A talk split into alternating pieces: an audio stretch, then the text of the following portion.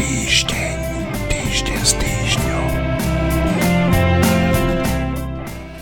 Dnes opäť nepočujete hlas Eugena Kordu, ktorý odletel na zaslúženú dovolenku do južných krajín. Napriek tomu verím, že si vypočujete čo si o udalostiach uplynulého týždňa myslia moji kolegovia Marina Galisová, Martin Mojžiš, Tomáš Zálešák a Štefan Hríb. Moje meno je Juraj Petrovič a prajem vám príjemné počúvanie. Musíme začať smutnou správou. Včera sme sa dozvedeli, že vo veku 89 rokov zomrela jedna z najdôležitejších postav českého a československého disentu, psychologička hovorkyňa Charty 77 pani Dana Nemcová. Števa, poprosím o pár slov. Uh, no, to je taký prirodzený proces. Už je od novembra 89 viac ako 30 rokov, 33 rokov a tí ľudia, ktorí do roku 89 niesli v Československu um, to bremeno pravdy, e, tak tí odchádzajú. E, odišiel Václav Havel, odišiel Pavel Tigrit, odišla Dana Nemcová. E, a keď som nad tým rozmýšľal teraz, keď som sa dozvedel túto správu, tak som si uvedomil, že títo ľudia, a ich neboli že milióny, ani 100 tisíce, ani 10 tisíce, bolo ich v skutočnosti zopár, ale že títo ľudia vytvorili niečo, čo pre mňa znamenalo Československo. Že pre mňa Československo neznamenalo ten štát, ktorý má nejaké hranice alebo niečo, ale, že, ale znamenalo to pre mňa ľudí, ktorí tu žijú a snažia sa o niečo dobré. Snažia sa o to, aby sme žili v normálnejšej spoločnosti, čo bolo za komunizmu, že extrémne ťažké, zaplatené väzeniami a zdravím, čo sa týkalo aj Dany Nemcovej. A, a keď som na tým rozmýšľal, tak som prišiel k tomuto, že tí ľudia boli pre moju generáciu nejakým spôsobom takou vzťažnou hodnotou alebo takým meritkom, že ako sa má žiť, skoro až tak by som povedal. A keďže oni teraz odišli, odchádzajú, tak som si kládol otázku, že a kto je to teraz? Že kto pre terajšiu generáciu je meritkom? Neviem celkom, iba tuším a to tušenie nie je veľmi akože pozitívne, ale, ale e, ja som teda mal to šťastie, že som z tej generácie, ktorá ešte týchto ľudí zažila, dokonca som ich zažil, že osobne, v osobnom kontakte a, a považujem to za privilegium veľké, že som sa s takýmito ľuďmi vrátane Dany Nemcovej e, spoznal. Dana Nemcová bola aj hostkou pod lampou spolu s Danom Kroupom v Lucerne, keď, bola, keď bolo výročie Charty 77. A, a ona mi potom aj viac, viackrát písala a viackrát sme si volali. E, ona bola strašne milá žena. E, stále znova mi hovorila, ako ona pozeráva pod lampou ako nás má ráda a proste tak. Strašne milá žena. Pričom človek, keď si o nej prečíta, také tie strohé fakty, tak sú to také také, také hrdinské veci a s tým má človek potom spojené, že s takým človekom vlastne sa nedá kamarátiť, lebo oni sú niekde strašne vysoko, alebo niečo také. E, asi s Václavom Havlom to tak bolo, s Tigridom, s Krylom a s týmito ľuďmi. A, a moja skúsenosť osobná s Danou Nemcovou je, že je to úplne naopak, že, že skoro až by som povedal, že čím je človek neviem, no, hrdinskejší e, v odpore voči nejakému režimu alebo voči niečomu zlému, tak skoro mám pocit, že tým je potom priateľskejší v normálnom kontakte. Tak som to zažil aj s Pavlom Tigridom, aj s viacerými ľuďmi, ale špeciálne s Danou Nemcovou, že hrdinská žena, a pričom, že úplná kamoška, taká, že, ale nie, že so svojimi seberovnými hrdinami, ale s hocikým, že ľudia z Balkánu, lebo ona sa venovala po roku 89, keď bola vojna v Jugoslavii, sa venovala pomoci utečencom. A to boli bežní ľudia z Balkánu, tak so slzami oč- v očiach o nej rozprávajú nie v tom, že ako im pomohla v zmysle, že ubytovanie a nejaká finančná pomoc a tak, ale že aká bola s nimi kamoška. Že so slzami v očiach o tom rozprávali bežní ľudia z Bosny a neviem odkiaľ. A to ja potvrdzujem, že je, je strašná škoda, že táto generácia odchádza a súčasne rovnako silný mám pocit, že je skvelá vec, že som ich osobne zažil a že naozaj boli a sú a zostanú môjim meritkom. No ja som čítal s Danou Nemcovou dva rozhovory a musím povedať, že som mal úplne rovnaký dojem. Som nemal tú čest poznať osobne, ale to, čo hovorila, bolo z môjho pohľadu neuveriteľne láskavé. Čest je pamiatke. No a zostaneme pri komunistickej diktatúre, pretože jednu z tých posledných, ktoré na planete zostali, navštívil francúzsky prezident Emmanuel Macron, ktorý sa stretol so šéfom tejto diktatúry, si Tim Kingom a očividne išlo o výmenu názorov na najvyššej úrovni. Ono bohužiaľ trochu pripomína ten vtip, keď chodil do Číny albánsky komunistický pohlavár Enver Hoxha. Mao Tse-tung mu vymenil názory a Enver mohol ísť zase domov. Macron sa v lietadle vyjadril, že by sa Európa nemala miešať do sporu medzi Čínou a Tchajvanom. Následne sa Elizejský palác ešte pokúsil vyškrtnúť niektoré jeho škandálne vyjadrenia z rozhovorov s novinármi. Naša kolegyňa Marina Galisová k Macronovým nehorázným vyjadreniam napísala skvelý článok, ktorý nájdete na webe týždňa a rozhodne odporúčam si ho prečítať. Roman Mikulec má podľa NBU problém. Nemá bezpečnostnú previerku a tak ani certifikát, ktorý podľa zákona o ochrane utajovaných skutočností musí mať každý, kto sa s tajnými dokumentami chce oboznamovať. Proti tomu stojí ustanovenie zákona o osobách, ktoré previerku mať nemusia. Patrí medzi ne aj minister vnútra. Na toto ustanovenie, ale aj doterajšiu prax sa zase odvoláva minister Mikulec. Zrejme tu ide o protirečivé ustanovenia zákona, takže po právnej stránke je dokonca možné, že pravdu majú aj Mikulec, aj NBU. Ministerka Saková z Pelegriniho vlády napríklad tiež previerku nemala. MBU to nevadilo natoľko, aby o tom obšírne informoval v médiách. Pritom podobné správy ako tu o Mikulcovi vydáva MBU každý rok, ale až teraz, keď vyšetrovateľia náka začali vyšetrovať podozrivé IT nákupy na vojenskom spravodajstve, Začal NBU veľmi aktívne komunikovať svoje výhrady.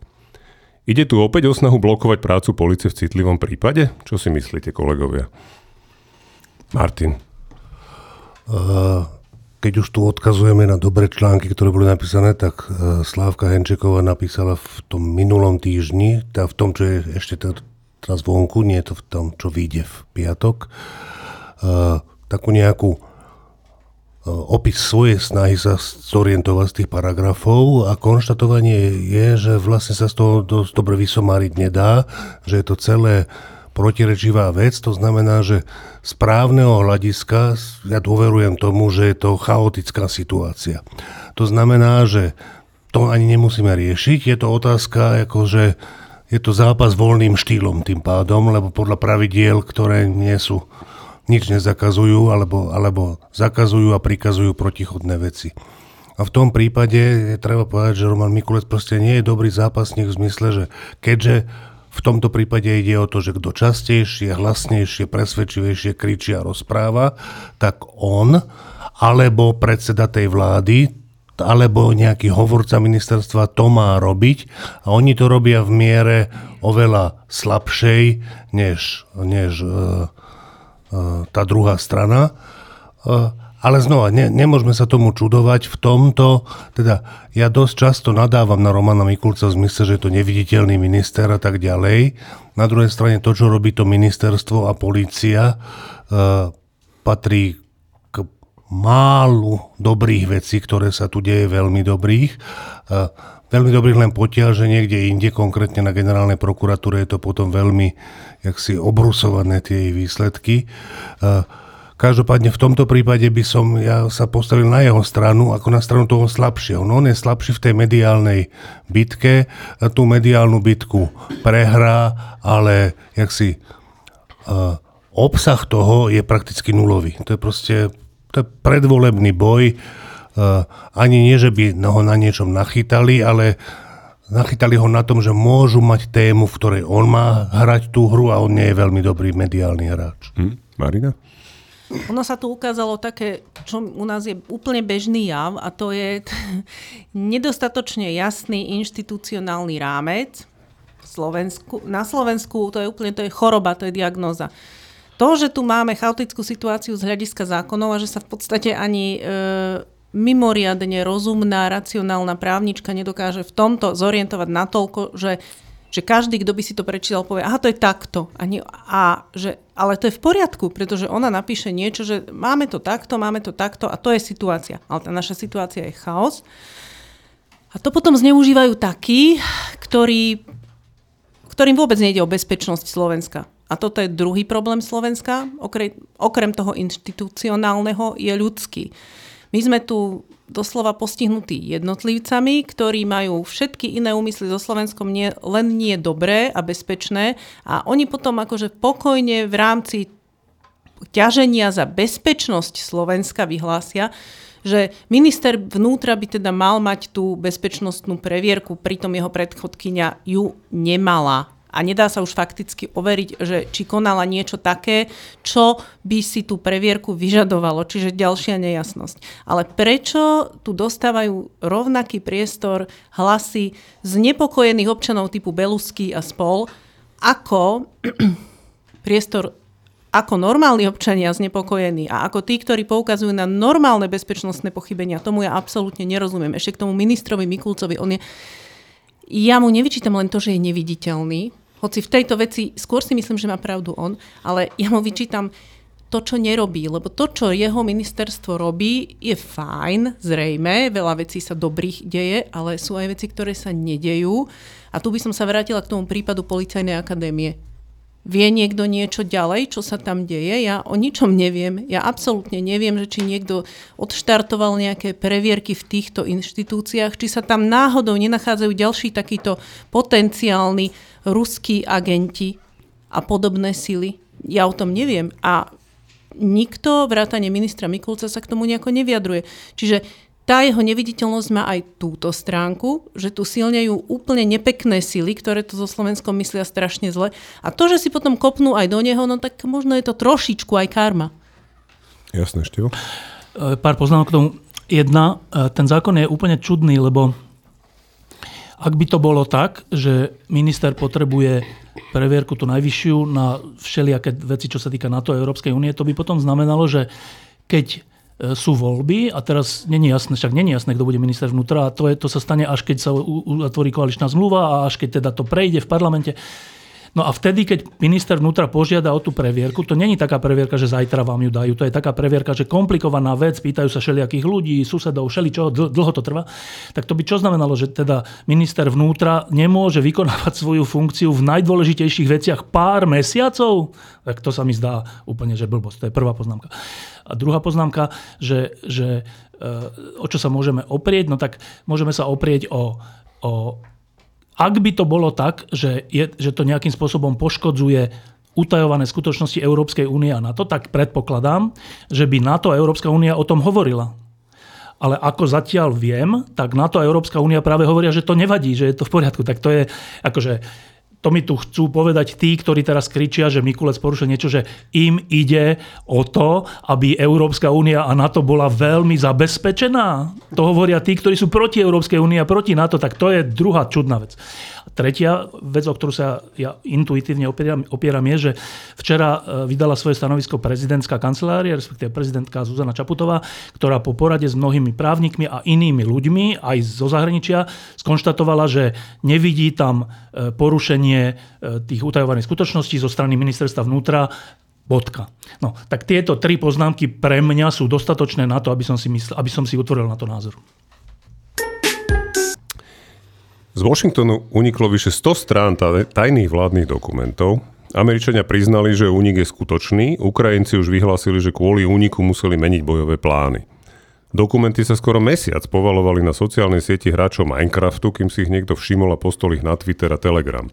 Niektoré, napríklad tie, kde boli uvedené ukrajinské a ruské straty na životoch, boli zjavne upravované. Iné sú považované za pravé. Stále to celé ale môže byť aj spravodajská hra. Ak je to tak, asi nevieme povedať z ktorej strany. Martin? Ja si myslím, že, že komentovať toto sa vôbec nedá. V zmysle, že, že z, z, z informácií, ktoré my máme uh, a s priemernou fantáziou si človek vie vymyslieť, že za minútu 17 rôznych plauzibilných interpretácií toho, čo sa stalo. Jakože samozrejme, že budú zo všetkých strán chodiť tvrdenia, že e, fúha, to nám naozaj uniklo, alebo fúha, to sme naozaj získali perfektné veci. Aj informácie, to sú všetko blbosti, to sú všetko aj otázka, že to bolo dopredu takto pripravované, alebo tí Američania a Ukrajinci hasia dezinformáciami, to, čo už rozliate mlieko a tak ďalej. Proste všetky možnosti sú otvorené a ja si myslím, že analytické oddelenia tajných služieb svetových majú veľa roboty s tým, uh, jak si vysomáriť sa z toho, aj keď sú dokonca často aktívnymi hráčmi v tej veci.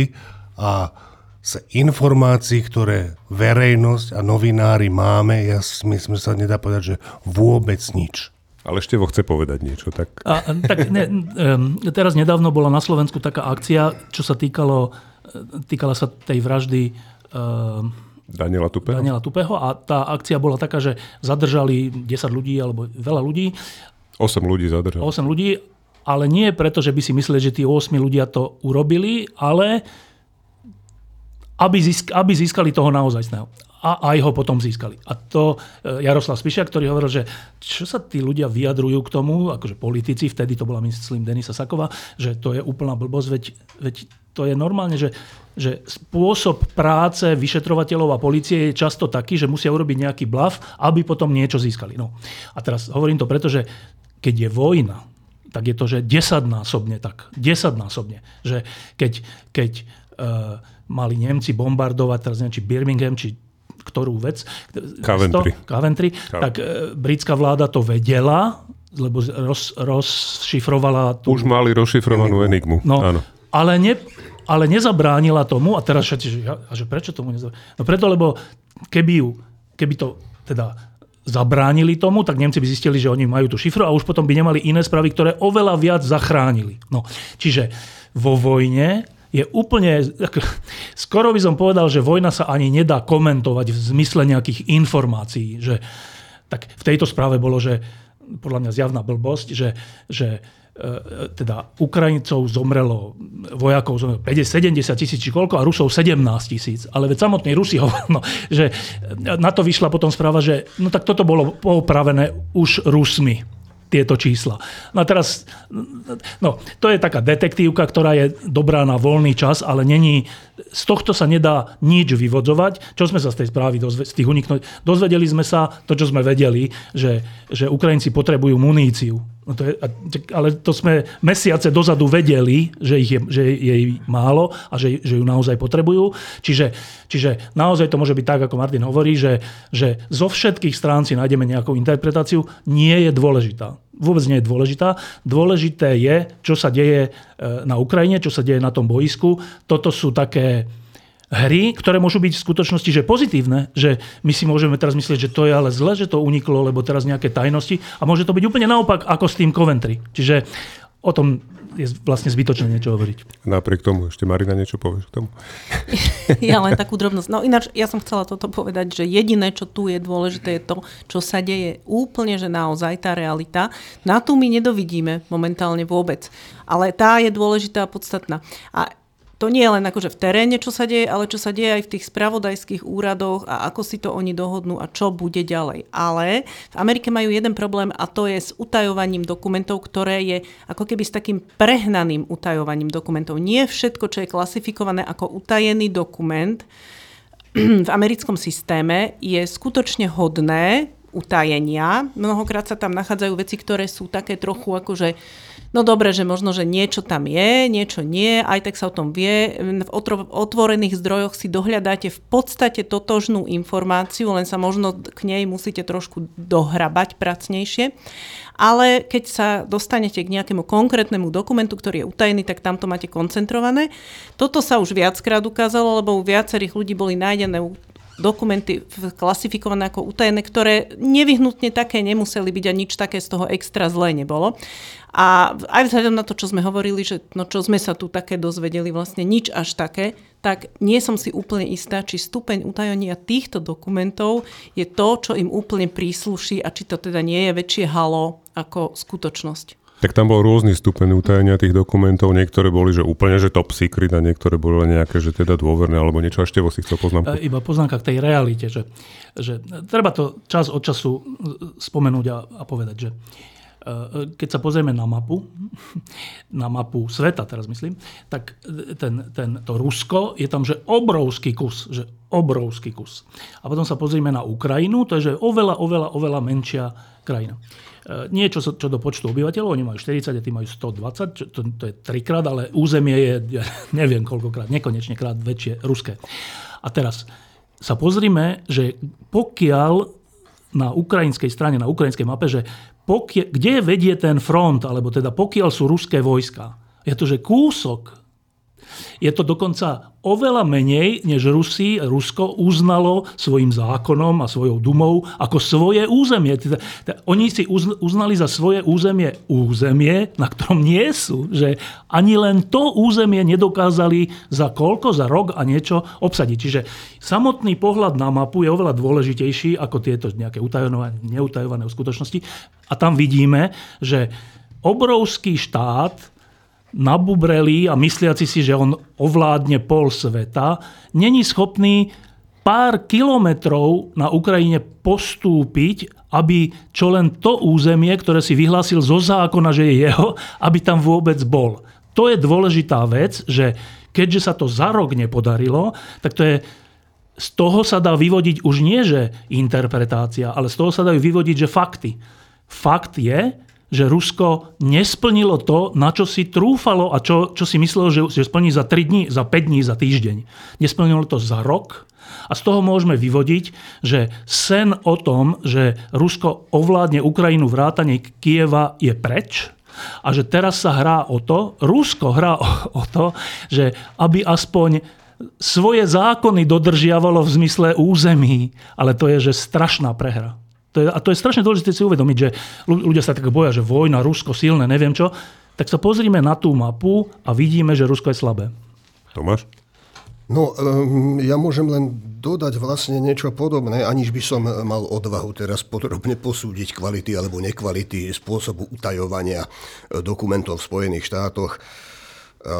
Pokiaľ ide o rusko-ukrajinský konflikt, ktorý sme tu rozoberali mnohokrát, to podstatné čo o ňom vieme, sa nijak s, tým, s touto vecou zásadne nemení, rovnako ako sa nemení nijak zásadne to, čo nevieme prípadne, no aj to, ako to celé dopadne. A Pravdou je aj to, že, že, že, že spravodajské služby z, drvivej väčšiny zbieranie informácií z otvorených zdrojov a z dostupných informácií, tam ide skôr o tú technológiu vybrania tých informácií, zoradenia, interpretácie Čiže, čiže mm, vieme toho, z toho, čo je zjavné, vieme dosť a mm, nemyslím si, že tu máme nejaký, nejaký dôvod meniť názor v zmysle, že všetko je inak, než sa zdá. Jasné, ja len poslednú vec, možno e, to, čo sa tam objavilo, bolo aj to, že, teda tá, že na Ukrajine skutočne chýba munícia a nejakým spôsobom protivzdušná obrana, čo je asi to najdôležitejšie, pretože to som tiež niekde zachytil, že teda to ruské stíhacie letectvo je v oveľa lepšom stave, ako je ruská armáda, ktorá je pomerne veľkom rozklade. Čiže tam možno naozaj len je treba naozaj znovu apelovať, že potrebuje Ukrajina účinné protivzdušnú obranu západného typu, nie len proste staré buky a S-300. A keď sme pri tom Rusku a Ukrajine, tak teda ruský prezident si skutočne zaslúži miesto na nástenke v Bruseli, ak by tam teda mali nástenku s politikmi a vojnovými zločincami, ktorí dokázali prinútiť krajinu, ktorá vydržala byť počas celej studenej vojny a 30 rokov po jej skončení neutrálnou, aby sa uchádzala o členstvo v NATO. Fínsko sa presne v deň, kedy NATO slávilo výročie svojho založenia, stalo jeho členom. Čo to hovorí o Fínsku, o Rusku a o NATO? Tak e, poviem ja najprv. E, ja som z toho úplne rád, ja mám Fínov nejakým spôsobom rád. A to preto, ja. a to preto nielen preto, že sú dobrí hokejisti, ale neviem, videli ste film Noc na zemi? Tam je taký, taká jeden z tých, jedna z tých poviedok sa odohráva vo Fínsku v takej akože ťažkej zime a tme a neviem čo. A oni tam tak pijú, lebo však čo majú robiť v takej, v takej tme a zime. A potom tam tak sedia vonku, taký, vlastne taký smutný, alebo neviem, či vôbec smutný, alebo depresívny, alebo niečo. A potom sa tak rozídu domov. Takže nemá to, nemá to vlastne žiaden nejaký, že odtiaľ potiaľ. Je to proste taký pocit. No. A, a to je proste strašný údel, že žije, žijete v krajine, kde je, stá, je veľmi často zima a tma.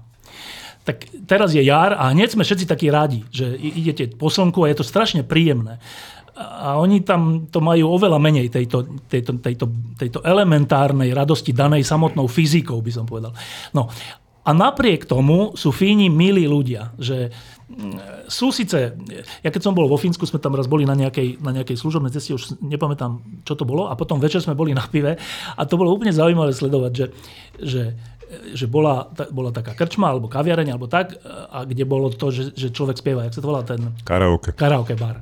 A, a teda nebol to karaoke, ale bola tam tá možnosť. A to bolo úplne, že Fíni sedeli, že sami pri stole, že sám Fín sedí pri stole, je smutný, pozerá sa takto a potom príde na neho rad, ide na to pódium, zaspieva nejakú pesničku fínsku, takú smutnú nejakú, sadne si a znova tam sám tak pozerá. Ako, tak, ja, tak toto je neuveriteľná vec, že, že tam není taká, že tam nebolo, že družia sa, že kričia, alebo čo, ale takto, že takto, že fíni proste. No a, na, a to je v niečom také, že smutné, ale v niečom je to úplne, že sympatické, alebo nie, že človek, človek je proste nejak automaticky na ich strane, aspoň ja teda som úplne automaticky na ich strane. A e, to, že Rusko strašilo všetkých, že keď sa približí na to na naše hranice, to len uvidíte, čo bude, jednotlivé krajiny. A teraz Fíni si povedali, že my vstúpime do NATO a zdvojnásobíme tým hranicu NATO s Ruskom. To je také, že čo? Že toto urobíte? Však znova pozrieme sa na mapu. A Fíni, že nie, my máme úplne vycvičenú dobrú armádu, my sme v pohode, naopak prispiejeme tým jednak k bezpečnosti celého NATO a jednak aj k svojej hlásime sa. Tak toto všetko je podľa mňa, že úplne sympatická a krásna vec, ktorá sa deje, ak sa dá hovoriť o kráse, čo sa týka NATO a vojny a takýchto vecí, ale podľa mňa ten vstup Fínska do NATO je, je, je niečo neuveriteľné. Ešte dúfam, že teda aj Švédsko sa rýchlo podarí a že tí Turci to nebudú už blokovať, ale že samotné Fínsko, že to je... E, Neviem, neviem, neviem, či to oni vôbec berú ako odvahu. Typujem, že nie. Typujem, že to neberú ako, že teraz urobíme odvážnu vec a vstúpime to na to. Berú to úplne, že vecne, e, potom si zaspievajú jednotlivo to karaoke a potom znova budú sedieť a pozerať sa dostala. Ale že je to úplne pekný príklad pre svet, že ako sa má štát správať. Že keď je nejaké nebezpečenstvo alebo nejaký problém, že ako sa má štát správať. Tak Fínsko je že krásny príklad. Marina? Toto je zaujímavé, lebo Fínsko je opakovane krajinou s najšťastnejšou populáciou na svete a že v čom to spočíva, keď oni vyzerajú tak, ako vyzerajú, že nemajú skoro ani nejaké výrazy tváre, čo ja som si všimla zase v jednej opakovane vo fínskych seriáloch, ale špeciálne v jednom detektívnom seriáli, kde bolo úplne zaujímavé pozorovať, že nejaký človek dostal nejakú veľmi tragickú správu o svojom, akože ja neviem čo, hej, že zabili vám príslušníka rodiny a on zareagoval takým výrazom tváre a takou reakciou, že no, našinec zo strednej Európy, a nie to ešte niekde z Balkánu pochádzajúci, to považuje za absolútne, že nedostatok ľudskej reakcie. A predsa oni sami seba hodnotia ako šťastných ľudí. A ešte druhá vec, a to bolo tiež v tej detektívke, bolo tam ukázané, ako koexistujú s Rusmi na tých pohraničných oblastiach a ako musia sa vyrovnávať s náporom ruskej mafie, napríklad obchod s drogami, obchod so zbraniami ale zároveň aj taká zvláštna koordinácia medzi, bola tam spolupráca medzi fínskou políciou a ruskou políciou. Čiže oni mali vždy s tými Rusmi také, že takú koexistenciu. Nie veľmi dobrú a príjemnú, ale nutnú. A asi to tak brali, že je to nutné. Ale to, že sa po tejto koexistencii rozhodli ísť do NATO, podľa mňa oni len úplne pragmaticky a pokojne vyhodnotili, áno, je to nutnosť. Nič iné sa nedá robiť. A zaujímavé je, že Švédi tých vlastne dlhé roky blokovalo, nie že blokovalo, ale oni nevstúpili do, na to nechceli vstúpiť kvôli Fínom. Lebo to brali tak, že keby si Švédi podali prihlášku, tak Fíni schytajú od Rusov. Ale už keď videli, že idú Fíni, tak povedali áno, ideme aj my. Čiže tí Fíni nielen zdvojnásobili hranicu Ruska z NATO, čo je krásne, ale zároveň vyvolali tú reakciu, že aj Švédi idú. A podľa mňa tam pôjdu, napokon sa to podarí, nebude to až taký problém. A to, čo sa tam udeje, že v podstate Rusko sa naozaj ocitne v tom obklúčení štátov na to, čo asi teda nechcelo byť, ako tvrdilo, no ale je.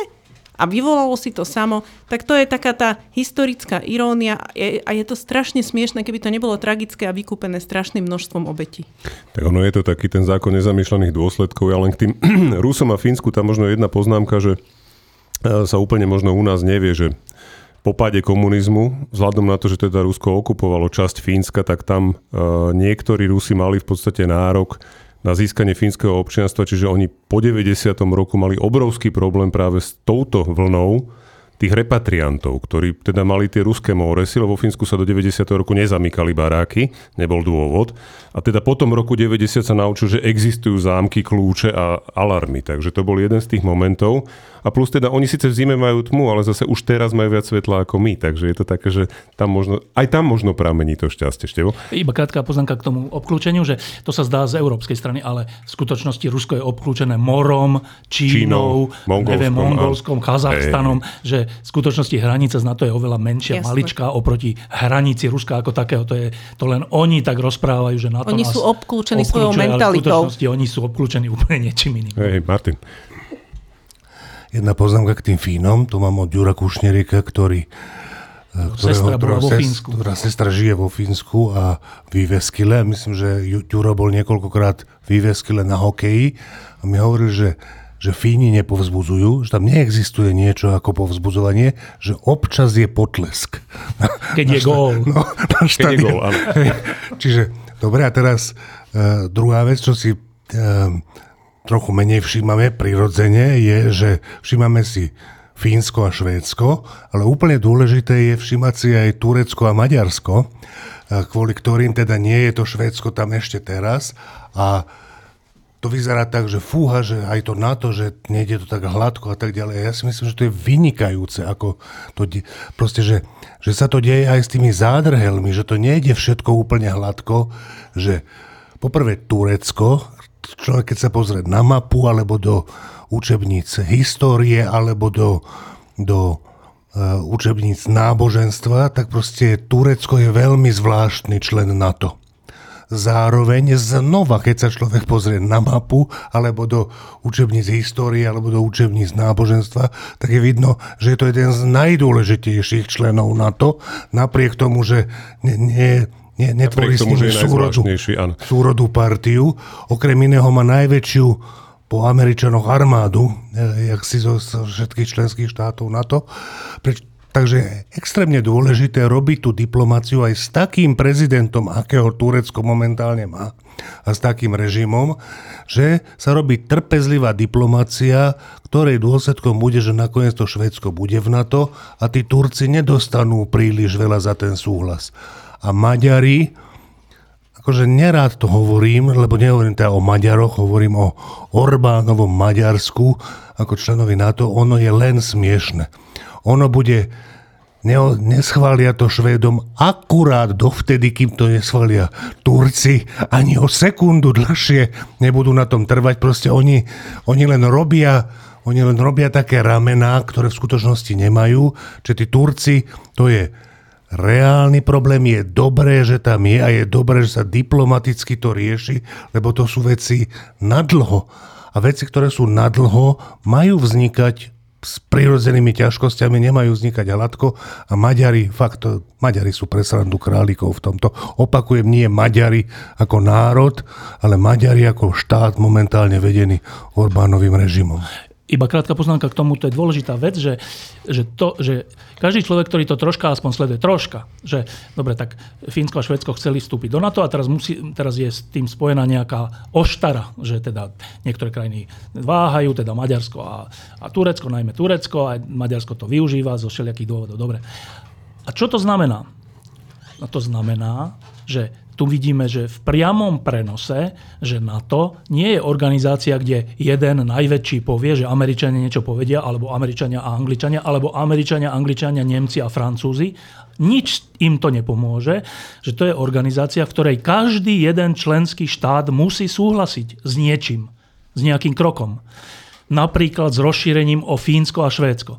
A nejaké malé Maďarsko, keď si povie, že nie, no tak nebude Fínsko ani Švédsko v NATO. Fínsko, Fínsko už je. Ale aj keď si to povie Turecko. Čiže e, dôležité na tom je pre ľudí, ktorí majú občas taký pocit, že není to na to taká, taká silová vec, že z veľký povedia a ostatní, to sa to je na Slovensku, že, že šport národný, toto si myslieť o svete ako takom, že veľkí rozhodnú a čo my už.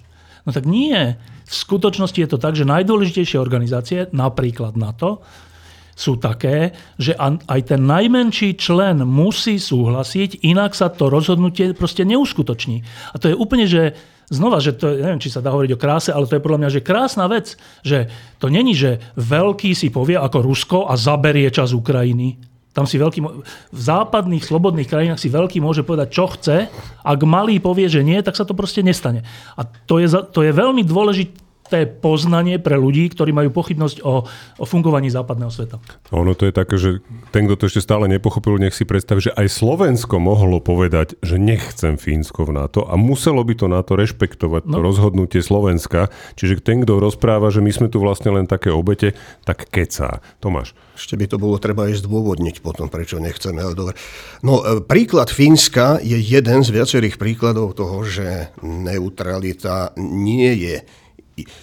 jednoduchý, univerzálne platný a ľahko, e, ľahko dosiahnutelný model, po ktorom môžeme siahnuť ako po nejakej jednoduchej alternatíve. Keď sa pozrieme na mapu Európu, Európy a históriu jednotlivých krajín, tak všetky tie konkrétne prípady neutrality sú vždy výsledkom nejakých veľmi konkrétnych okolností, nehovoriac o tom, že neutralitu musí niekto garantovať a že neutralita neznamená demilitarizáciu krajiny, ale dosť často presný opak naopak.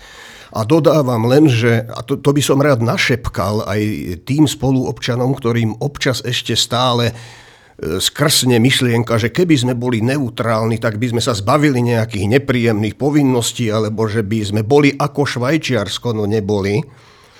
A ak neutralitu musí niekto garantovať. No, fínska neutralita bola výsledkom druhej svetovej vojny, veľmi pohnutej histórie a tiež výsledkom rôznych tých siločiar studenej vojny.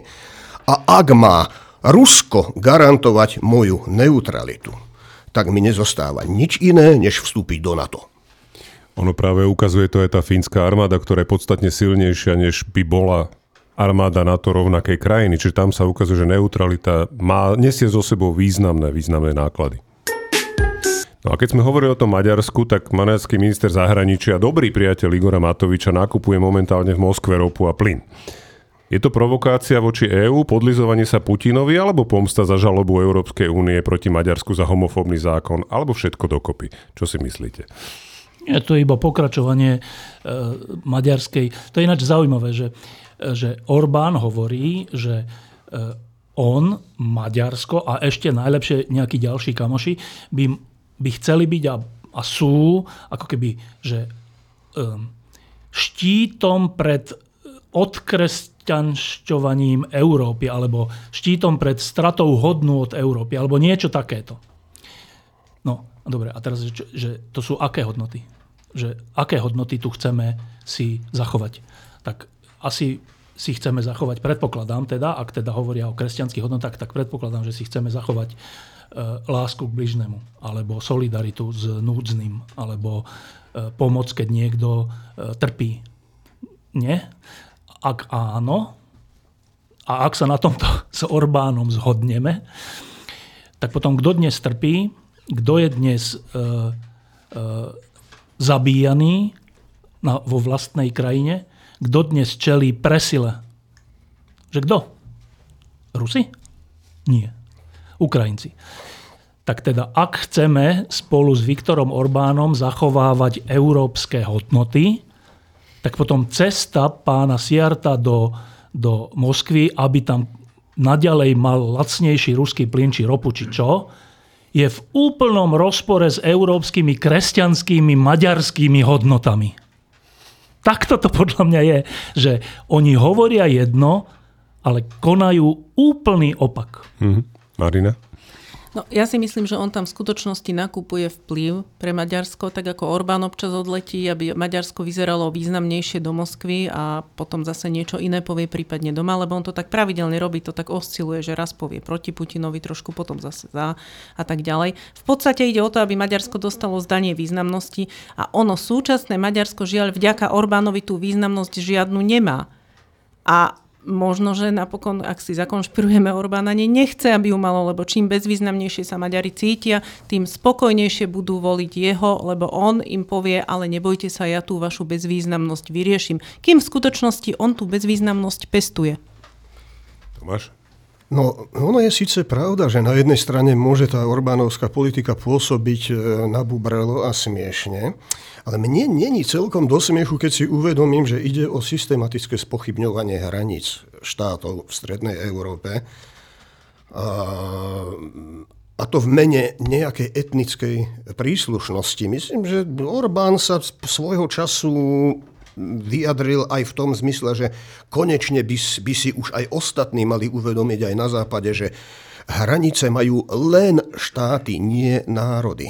Ako keby tá hranica štátov nebola nebola podstatná. A to, ako sa hovorí neustále o trianonskej traume, ako sa, ako sa skloňuje slovo trianon v maďarskej spoločnosti, no ja mám z toho veľmi nepríjemný pocit. Neviem, či sa teraz nemám prežehnať, či to mám povedať nahlas, aby ma niekto nechytil za slovo, ale to, ako sa hovorí o trianone dnes v Maďarsku, takto sa hovorilo o Versailles vo Weimarskej republike.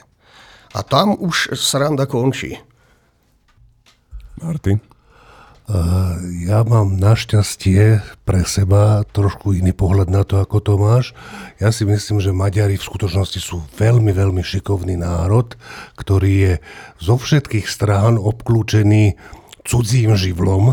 Oni sa tu proste nejako ocitli a jak si stratili všetky zásobovacie línie s tými pôvodnými, neviem akými predkami, neviem akých stepí, uh, východo, východo, ešte, východo, aj flotilu k tomu. Aj flotilu stratili, všetko stratili.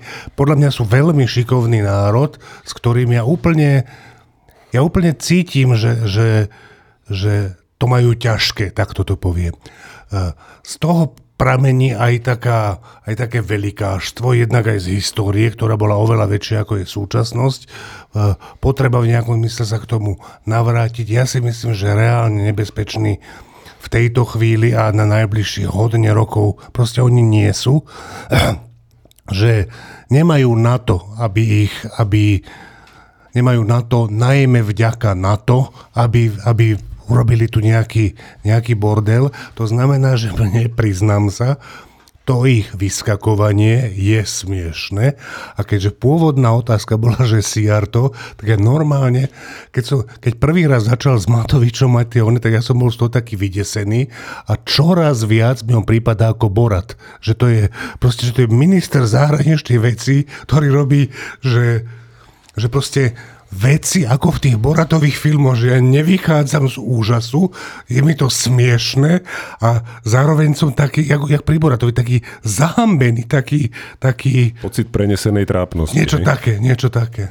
Tevo? E, Ja, teraz ma napadla jedna vec, trocha v protiklade s tým, čo teraz Martin hovorí, že lebo to sa často hovorí, a ja som si to doteraz aj myslel, že e, Maďarsko, maďarský národ má iný jazyk, je to ugrofínsky národ, a teda, že uprostred slovanských národov sú vlastne ako keby že majú pocit, že sú, sú v úvodovkách obklúčení, to je škaredé slovo, ale teda, že sú v, cudzo, v cudzom prostredí, niečo také. Doteraz veľakrát som to počul aj od samotných Maďarov a, a tak. Ale teraz som si tak urobil taký malý experiment, že, že počkajte, že, to, čo, to, že akože toto, jak, jak sa toto pociťuje, že to, inými slovami, že ja nemám ten pocit, lebo na jednej strane sú Poliaci, Česi a Ukrajinci a že teda mám pocit, že som obklúčený svojimi, ja to vôbec neriešim. Že, teda vedome to tak určite u mňa nie je. Že keby namiesto Poliakov boli Francúzi a namiesto Čechov by boli Lichtensteinsko, tak ja by som sa necítil, že teraz som obklúčen, obklúčený cudzím živlom, že vôbec, že ako to súvisí že čo znamená obklúč, že majú inú reč a, a čo to znamená, že však nech majú inú reč, že aj Česi majú, aj Poliaci, aj Ukrajinci majú inú reč a že trocha, trocha teraz, trocha mám pochybnosť, že či to není účelový argument maďarský, že, že alebo nejaký, neviem, ne, že, no teda, dobre. Pre mňa je úplne jedno, či by na hranici so Slovenskom boli frankofónni, anglofónni a neviem aký, aké národy, alebo slovanské národy, že nejak to nedeli ani nenásobí môj pocit bezpečia, príjemnosti, šťastia alebo neviem čo. Čiže z toho vyvodzujem, že neviem, prečo by to malo u maďarského národa byť inak. Neviem. Ja chcem povedať, že, že ja neviem, objektívne, aké je to. To, čo chcem povedať, je, že subjektívne ja cítim, keby som bol Maďar, že by som tomuto rozumel, že by som to vnútorne tak cítil. Ináč, ja to, to som presne chcel trošku spomenúť a ty, ty to, Marina, používaš občas ten syndrom strateného kráľovstva. To je niečo, čo To my Slováci nepoznáme. No ale to s tým súvisí, pretože to my nepoznáme, my sme nikdy kráľovstvo nemali. Hej, ale tí Maďari... to, prepáč, a tomuto rozumiem úplne, že No, ale- bol som veľký a teraz som menší, to je ale iný problém, ako že či som ob, obkolesený Bulharmi, Srbmi alebo Francúzmi. No len ono, je to, ono to spolu trošku súvisí. Ja som práve chcel ešte dopovedať, že ono to súvisí aj s tým, že skutočne to Uhorsko bolo, bol multietnický, multinárodný štát a ten maďarský nacionalizmus 19.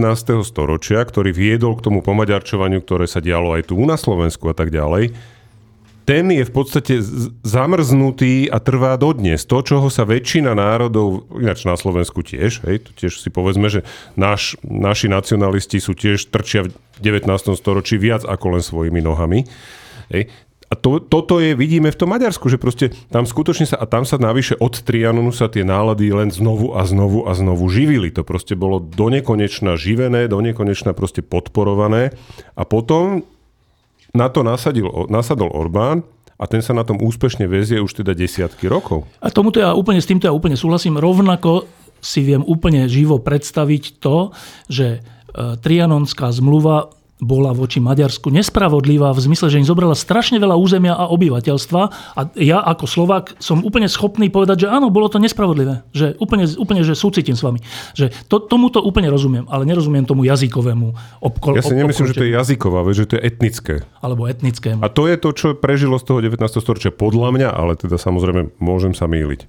Dobre, e, než prejdeme k nášmu obvyklému záverečnému e, pozdravu, tak ja ešte teba, Števo, poprosím možno o malý teaser na ďalšie číslo, čo nás čaká. Áno, tak v novom týždni, ktorý vyjde teraz v piatok, e, sme, e, sme si položili e, spolu s Martinom Mojžišom, Michalom Šimečkom, predsedom PS a Marinou Galisovou Nie, tam bol Tomáš Klvaňa. a Tomášom Klvaňom sme si položili takú otázku, že či progresivizmus, lebo progresívne Slovensko je teraz relatívne úspešná strana a hovorí sa, že možno bude v budúcej vláde, dokonca sa hovorí, že má ešte potenciál porásť, tak sme si položili otázku, že či je to naozaj tak, ako hovoria niektorí slovenskí konzervatívci, že na Slovensko sa blíži mrak, nebezpečný mrak progresivizmu. No tak sme si položili otázku, niekoľko otázok, že čo je to progresivizmus? Existuje jeden, alebo je ich viacero? Je, je progresivizmus zo začiatku 20. storočia rovnaký ako ten, ktorý je začiatkom 21. storočia? Je Sloven, sú slovenskí progresívci podobní ako americkí progresívci? A hlavne, ak sa bude strane Michala Šimečku dariť, je to pre Slovensko dobre či zle? Tak e, o tomto sme uvažovali, o tomto sme napísali, o tomto som sa osobne rozprával s Michalom Šimečkom. Ten veľký rozhovor uverejňujeme v novom čísle. Čiže to je obálková téma. E, a nejaký druhý nosný bod, asi, asi budeme hovoriť trocha o tej Dane Nemcovej. Jeden e, významný český kňaz, e, hovoria mu, že kňaz českých disidentov, Ladislav Herian, e, to je, to je kňaz strašne zaujímavý, ktorý chodí na rokové festivaly a ktorý naozaj spovedal, alebo bol strašným kamošom so všetkými významnými českými disidentami, tak on niečo hovorí o Dane Nemcovej a možno ešte niekto ďalší. Či to je druhý bod a tretí bod. Marina, čo je ešte také, že No, je tam rozhovor s pani Verou Mironovou, čo je úplne zaujímavá. Ona je také, že frontová akademička si, sa jej hovorí a ona e, robí e, vynikajúci a obsažný výskum správania ľudí v bojových zónach a kvôli tomu pobývala v Sýrii, v Iraku, v Mianmarsku, na Donbase a opakovane hovorila s ľuďmi v týchto zónach, s bojovníkmi z, rôz, e, z islamského štátu a tak ďalej a tak ďalej, pretože ona vyznáva tú tézu, že nie od stola, ale že veda sa má robiť v teréne. A ona je ruská, má vynikajúce názory aj na Rusko, aj na ostatné konflikty. Myslím si, že stojí za to si to prečítať. Dobre, čiže to je, to je ďalšia vec. A teraz som zaregistroval, Juro, že sa chystáš, alebo už aj si napísal o nejakom Tomto ďalšom čísle. lietadle? V tomto čísle vyjde prvý, prvá časť o najrýchlejšom lietadle na svete vôbec. Doteraz? To je, doteraz. A to je SR-71 Blackbird, áno. To, znam, to je čo, SR, to je čo, americké lietadlo? To je americké špionážne lietadlo. Ktoré je funkčné doteraz? Nie, už, ne, už nelieta. Nelieta? Skončilo, skončilo, satelity do istej miery. uh, uh, skončilo a prečo skončilo, to bude v tom ďalšom čísle týždňa. Dobre, a iba povedz úplne krátko, že najrýchlejšie lietadlo vôbec znamená čo? Mach 3,2. To znamená? To je ešte o 1,2 viac ako lietal Concorde. Ale koľko je to kilometrov? To je trikrát, to je viac ako trikrát rýchlosť zvuku. V Čiže to je, zásade to znamená to, že keď zaregistrovalo za ním letiacu raketu, ktorá ho Len ide zostreliť, tak dokázalo utiesť tej rakete. tej rakete a to je Áno. trikrát, to znamená 3000 km, to je, alebo tak? To je 4, 4,5, tak nejak. 4000 km za hodinu letelo to áno, lietadlo? Áno. Hej, takže to, Tak to bude je náš- veľký článok. To je, ďalšie, to je ďalšie číslo týždňa a ako vždy, sláva Ukrajine. Herojam sláva.